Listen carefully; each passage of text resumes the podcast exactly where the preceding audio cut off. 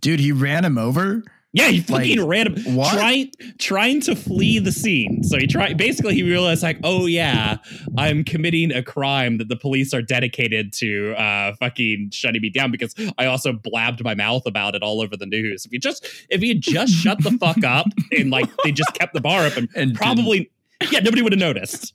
Right? But they fucking got on the news. They couldn't resist The themselves. Streisand effect. and declaring themselves an autonomous zone that's just such a fucking like funny ass like dumb guy thing to do like we we oh. Se- the seattle antifas did this like Yeah. what Well, well, their whole thing was like, well, you know, they're if they're allowed to just get away with taking over a city again, like not realizing like what it, it actually meant just Like- getting beat up by the yeah, police, get your ass kicked every single night by the police and coming Yeah. back. having your whole neighborhood night gassed. Get your ass beat. Yeah, right. yeah.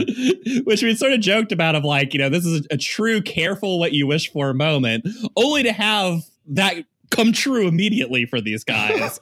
and yeah, and one of them, like I said, I think some people are trying to spin it like he hit the sheriff's deputy on purpose. But I, I truly, looking at these guys' faces and having heard them talk, I think it's a pure moment of him just being a fucking moron and try getting scared, trying to flee, and then just hitting a fucking cop in the process. Because also, if you've ever seen anybody from New York drive, uh, that's pretty much how it works. Dude, you can't turn right on a red light in New York.